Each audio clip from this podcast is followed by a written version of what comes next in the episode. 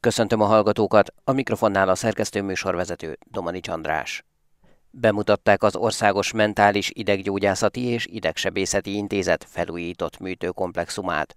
A saját fejlesztési rendszer az okos kórházhoz vezető fontos lépés, a betegbiztonság mellett oktatási célokat is szolgál, mondta az intézmény főigazgató főorvosa. A 350 milliós eszközberuházás és a digitális műtő koncepciójába illeszkedő informatikai fejlesztés a világ élvonalába emelte az intézményt. Erős Lórándal beszélgettem. Az Egészséges Budapest program orvosi infrastruktúra fejlesztésének ez a befejező állomása volt az intézetünkben. A cél az volt, hogy a műtőkbe beszerzett új eszközök, mint mikroszkópok, műtőasztal, ami már ugye működött, azok után a műtőnek a világítását, légkondicionálását is, és az úgynevezett statívokat, ahol a gáz és elektromos ellátás van a műtőben, ezt fejezzék be. Ez látszólag egy egyszerű lépés lett volna, ha ki nem derülnek olyan műszaki nehézségek, amik miatt aztán gyakorlatilag az álmennyezet bontásával kellett kezdeni egy jelentős műtőrekonstrukciót. Ekkor született meg az az elképzelés, hogy ha már hozzányúlunk a műtőkhöz, akkor ezt időtállóan csináljuk, ami azt jelenti, hogy megfogalmaztunk négy olyan célt, amivel hát a jövő kórházát tudjuk építeni. Ugye egyrészt, és ez azt jelenti, hogy egy digitális műtőnek a gondolata született meg. Ugye a, a, a célok közül az első az, hogy az orvosi döntéshozatal azonnali információval segítse a rendszer már a műtőn belül, javítsuk a betegbiztonságot, medikoligális szempontokat támogasson a képi dokumentáció, és persze az írott dokumentáció, és hát ami ugye nagyon fontos az, hogy ha egy Center of Excellence vagyunk, ugye akkor az oktatási célokat részben a graduális, részben a posztgraduális területen, de nem csak a hazai, hanem a nemzetközi képzést is támogassa a rendszer. Mit jelent ez? Ugye az első fázison vagyunk most túl. Ugye egy olyan digitális műtőt építettünk, ahol ugye nem csak, hogy a képforrás és a, a képforrást után megjelenítő monitor került beszerelésre, hanem egy rugalmas, a pillanatnyi orvosi igényeknek megfelelő, akár írott, akár képi adat hozzáférés vált lehetővé. Ugye koncepciónak az a lényege, hogy egy egységes, centralizált, egy csatornába terelt képi kezelés központi vezérléssel való, központi informatikai vezérléssel valósuljon meg. Minden képforrás ide terelődik be, és innen juttatunk tovább. Tehát gyakorlatilag egy informatikai hub minden egyes műtő, és ez lehetővé teszi, hogy egy intuitív az orvos által, az orvos igényeinek megfelelően dinamikusan legyen vezérelve, akár multiplatformosan, tehát mobilról is, ha kell. Ugye, hogy ez mondjuk az egyszerű, közérthető módon is értelmezhető legyen. Ugye ez azt jelenti, hogy a mikroszkópokból, az endoszkópból, az exoszkópból, a neuronavigációs készülékből, az elektrofiziológiai készülékből, képanyag az mindegy helyre jut be, és utána onnan jut ki, de a műtőben elérhető azonnal a betegnek az MRCT képe, a lokális képi network adatbázisból elérhető a beteg összes adata, ami a kórházban felgyűlt, és megnézhetik azonnal a laborját is ugyanezen csatornán keresztül, miközben akár split screenen a betegadatok, a műtőben zajló műtéti mikroszkópos kép, a műtét előtti MR vagy CT kép, ezek mind-mind egy monitoron látszanak, és ezek a monitorok miután van függesztett, van fali, van a könyvtárban is egy nagy kivetítő, tehát oktatás szempontból bárhova kitehetők ezek a képek. És mindehez persze az kellett, hogy egy olyan jövőtálló kábelezés kerüljön be a falak mögé, ami akár tíz év múlva is korszerű lesz. És a másik fontos, hogy egy nyitott rendszert építettünk, ami bármely kórházban kiépíthető, csatlakozni képes új eszközökhöz, amik tudjuk, hogy az egészségügyben évről évre új eszközök, új hardware, új szoftver jelenik meg szinte minden szakmai területen, megjelentek a robotok, új kórházi rendszerek, születnek, és a, a, egy, általában a technológiai környezet az folyamatosan változik. Úgyhogy hát ez, a, ez az a jelen, illetve jövőkép, ami aztán ugye a smart kórház, az okos kórház irányába viszi a tekintetünket, és hát az a cél itt, hogy intelligens eszközöket kössünk össze az intelligens kórházzal. Nekünk nagy tapasztalatunk van, ugye évek óta a nemzetközi intervenciós neuroradiológiai képzési központ vagyunk, tehát ott már korábban kiépült egy, egy rendszer azokba a műtőkbe, ahol ugye érkatéteren keresztül jutunk fel az agyba, és úgy látjuk el a, a sztrókos beteget, vesszük ki az erekből a trombust, az érdugót, vagy vérzésforrásokat, agyvérzés forrásokat szüntetünk meg. És hát a, a másik az pedig ugye abszolút együtt gondolkodva a kormányzat által is elindított ápolás támogatás fejlesztés, ami országos szinten zajlik már, ami szintén digitalizálja az ápolás során felmerült adatokat. Hát ez együtt kéz a kézben kerül fejlesztésre. Elsők között vagyunk, akik az Egészséges Budapest program által adott biztonsági eszközöket maximális saját kompetenciával használatba vettük, és teljes mértékben kihasználjuk ezeknek az eszközöknek a lehetőségeit. Ugye teljes körűen használjuk a szerverrendszerünket, nagy biztonságú hálózati eszközeinket, négy nagy tűzfalunk van, amik redundánsok, és élvonalbeli technológiák. Úgyhogy úgy gondolom, hogy jelen pillanatban abból a forrásból, ami jóval kevesebb volt, mint amit jelenleg sok intézmény kapott, maximálisan kihasználtuk a lehetőségeinket.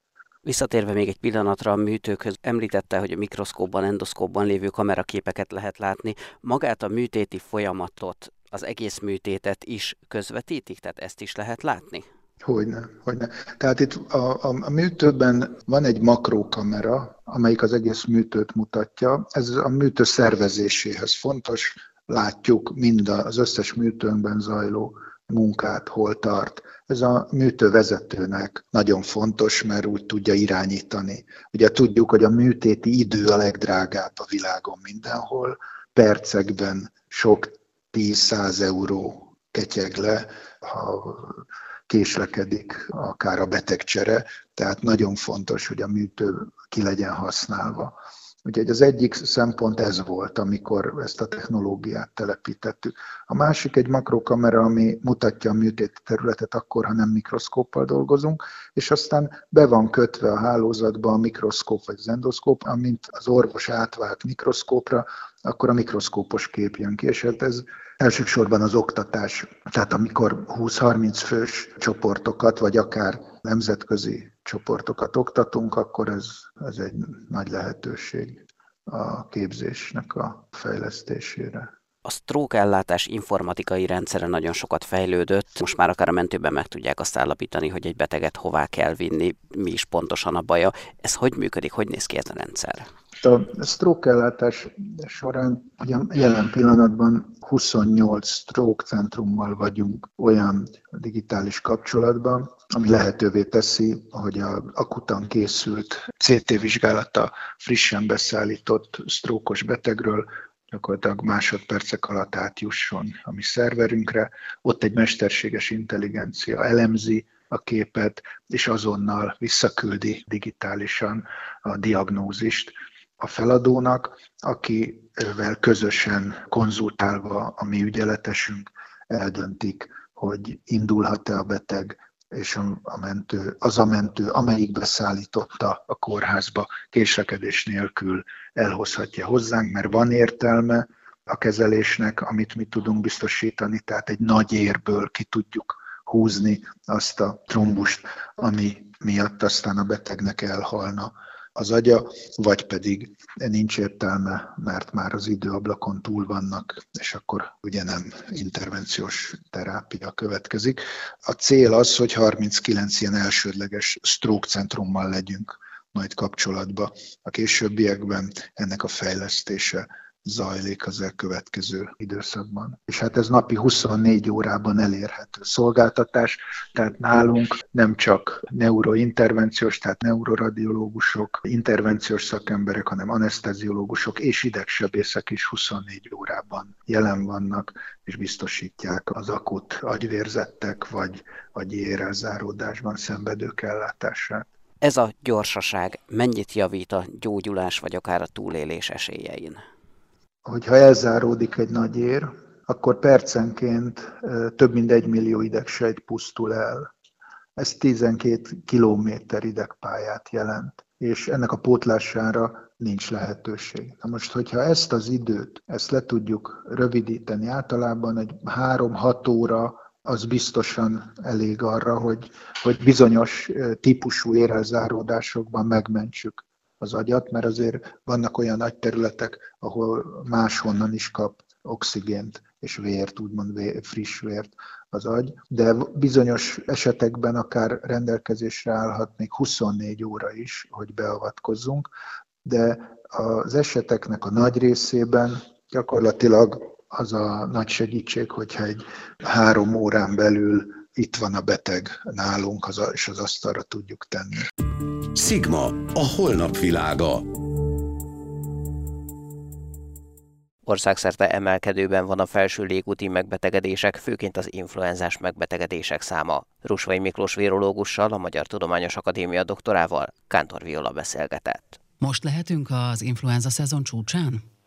Talán még nem is, de a következő mondjuk három hétben ilyen csúcsközeli állapotban leszünk, hogy pont mikor fog kicsúcsosodni az influenza járvány, az még előre megjósolhatatlan. Általában a korábbi influenza járványok tapasztalata az, hogy pontosan így február végén, március elején szokott a legmagasabb lenni, ha járvány van, az influenzás esetek száma. Az utolsó nagyobb járvány 8 évvel ezelőtt, 2015-ben volt. Ugye még ősszel voltak előrejelzések arra vonatkozóan, hogy az idei influenza szezon erősebb lehet, hiszen a Covid időszakában jó részt a maszkviselés miatt nem is volt influenza járvány. Beigazolódni látszanak ezek a korábbi előrejelzések? Igen, valóban. Ahogy mondani szokták, szinte borítékolható volt, hogy ez így fog történni. Jobban meg lehetett volna talán egy kicsit előzni intenzívebb maszkviseléssel, hogyha mondjuk esetleg akár kötelezővé is tették volna tömegközlekedésben, a bevásárlóhelyeken, miután ez nem történt meg, ennek a következményeit viseljük most. Elképzelhető, hogy az idei influenza járvány lehet annyira komoly, mint az előbb említett nyolc évvel ezelőtti? Igen, valószínűleg. Ö, nagyjából azokat a számokat már elértük, tehát inkább úgy mondom, hogy ö, lehet, hogy még komolyabb lesz, mint az utolsó nagyobb járvány, mert azért szorványos esetek, ne felejtsük el, voltak minden évben, még a tavalyi maszkviselős évben is, de az influenza nagyobb számú megbetegedésben 8 évvel ezelőtt jelentkezett utoljára. Az influenza vírusa mellett igaz már ellenyésző számban, de a koronavírus is jelen van, sőt az RSV is. Jól elkülöníthetőek ezek egymástól, hiszen ugye a tünetek nagyon hasonlóak. Így van, tehát a klinikai tünetek alapján valóban nem is különíthető el igazán elsősorban a laboratóriumi tesztek azok, amik különbséget tesznek köztük. Az óriás sejtes vírus mindenképpen nagyobb arányban van még most az utóbbi hetekben, tehát a koronavírus, inkább azt mondanám, hogy a december óta vagy stagnál, vagy, vagy egy kis enyhe csökkenést mutat közben lezajlott egy RSV hullám, és most pedig az influenza van erőteljes felfutásban, az influenza vírus okozta légzőszervi megbetegedés, de még egyszer mondom, klinikai tünete alapján biztosan nem lehet elkülöníteni a hármat. Előfordulhat mint három vírus esetében tünetmentes hordozás és terjesztés? Igen, feltétlenül tehát tünetmentes átvészelés is, vagy nagyon enyhe torokfájással, légzőszervi tünetekkel átszeri valaki a vírust, erre van lehetőség. Tulajdonképpen ezt próbáljuk a vakcinázással is elérni, és ha valaki időben felvette az influenza vagy a koronavírus elleni vakcinát, akkor nagyjából enyhébb tünetekre számíthat, ezt lehet mondani. Az RSV ellen sajnos jelenleg Magyarországon nincs még forgalomban vakcina. És pont emiatt, hogyha valaki esetleg enyhébb tüneteket is észlel magán, akkor is érdemes mondjuk egy gyors tesztet elvégezni, hogy tisztában lehessünk azzal, hogy milyen betegségünk lehet? Megteheti valaki, ha akarja, de a következmény ugyanaz, tehát maradjon otthon, hogy ne terjessze a vírus, teljesen mindegy, hogy melyik, három, melyik a három közül, amelyiket ki tudja mutatni, az ágynyugalom, sok folyadék és adott esetben a tüneti kezelés, tehát lázcsillapítás, fájdalomcsillapítás, hogyha valakinek esetleg feje fáj, vagy ízületi végtagi fájdalmai vannak. Tehát ez, a, ez a megoldás jelenleg. Még ejtsünk szót arról, hogy kik lehetnek a leginkább veszélyeztetettek? Mindenképpen a fiatal korosztály, tehát mivel 8 éve nem volt igazi járvány, influenza járvány, ha most csak azt nézem, és az RSV sem okozott intenzív fertőzést az utóbbi három-négy évben a koronavírus elleni védekezés miatt. Ezért elsősorban a gyerekek azok, akik veszélyeztetettek, illetve a fiatal felnőttek, mivel a gyerekek az iskolából, óvodából a szüleiknek adják át elsősorban otthon a fertőzést, tehát ezért van az, hogy több mint 50%-a van úgy, hogy több mint kétharmada a heti betegeknek az a gyermek és fiatal felnőtt korosztályból, a 35 év alatti korosztályból kerül ki. Jellemzően meddig tart a járványszezon? Amíg az időjárás segíti, ez a hűvös, borús idő, ami jelenleg van, ez segíti a vírus terjedését.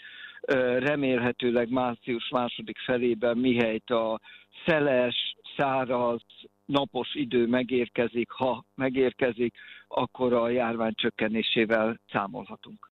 Sigma, a holnap világa. Egy 28 európai fővárost vizsgáló kutatás szerint Budapesten az egyik legsúlyosabb a klímára és az egészségre is káros nitrogén-dioxid szennyezés. A magyar fővárosban tavaly már április 25-én átlépte az éves határértéket a szennyezőanyag mennyisége. Az értékek Tallinnban, Helsinkiben és Stockholmban a legjobbak, Párizsban, Jubjanában és Rómában pedig a legrosszabbak. Tatár Tíme a témában Lukács Andrást, a levegő munkacsoport elnökét hívta fel. A nitrogén oxidok a tökéletlen égés következtében keletkeznek, és elsősorban a közlekedésből származnak az európai térségben. Tüzelésből, így például a gáztüzelésből is jelentős mennyiségű nitrogén oxid kerül a levegőbe. Télen ez is hozzá ahhoz, hogy magas a nitrogén dioxid szennyeződés, de a legtöbb kibocsátó a közlekedés, és ezen belül van a dízeljárművek. Mennyire meglepő az egyébként, hogy most a WHO listája szerint Budapest élen jár ebben így az unió szintjén? Nem meglepő, már régóta tudjuk, hogy Budapesten sajnos igen rossz a levegő, és hogy a közlekedés az egyik oka, és a természetesen a járműpark összetétele is befolyásolja a légszennyezést, hiszen a korszerű járművek és a benzines járművek azok kevésbé bocsátanak ki nitrogénoxidokat, tehát akkor, hogyha ilyen járművek lennének többségben, akkor jóval alacsonyabb lenne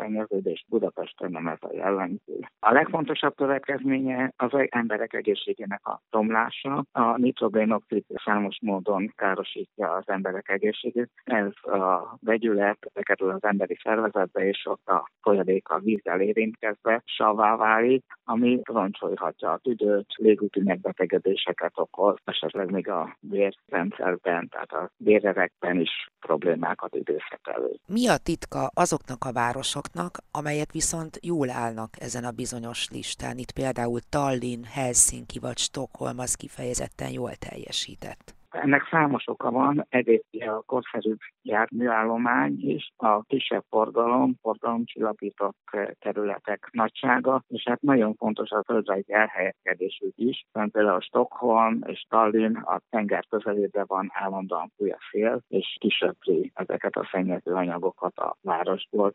Magyarországon nagyon gyakran megreked lép a Kárpát-medencében a levegő, és feldúsulnak a szennyező anyagok. Tehát ez nem azt jelenti, hogy mi akkor most nem tehetünk semmit, hanem sürgősen beavatkozni kell, és erre már számos javaslatot készített a levegő munkacsoport, hogy mikor lehet gyorsan és nagy mértékben csökkenteni a levegő szennyezését, de hát sajnos a döntéshozók eddig nem voltak ezekben fogékonyak. Melyek lennének a legsürgetőbbek a javaslataik közül?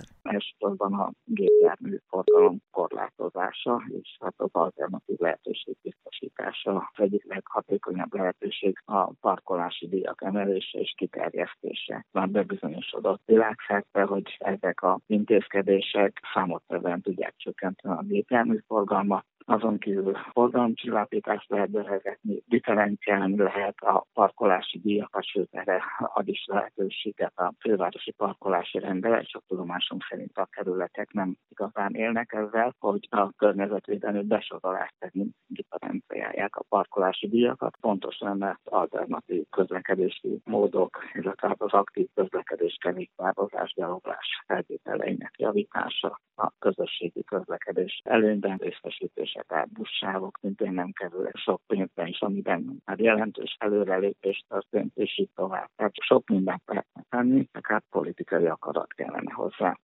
Műsorunkat teljes egészében meghallgathatják az infostart.hu és az mta.hu oldalon. Búcsúzik Önöktől a szerkesztő műsorvezető, Domani András.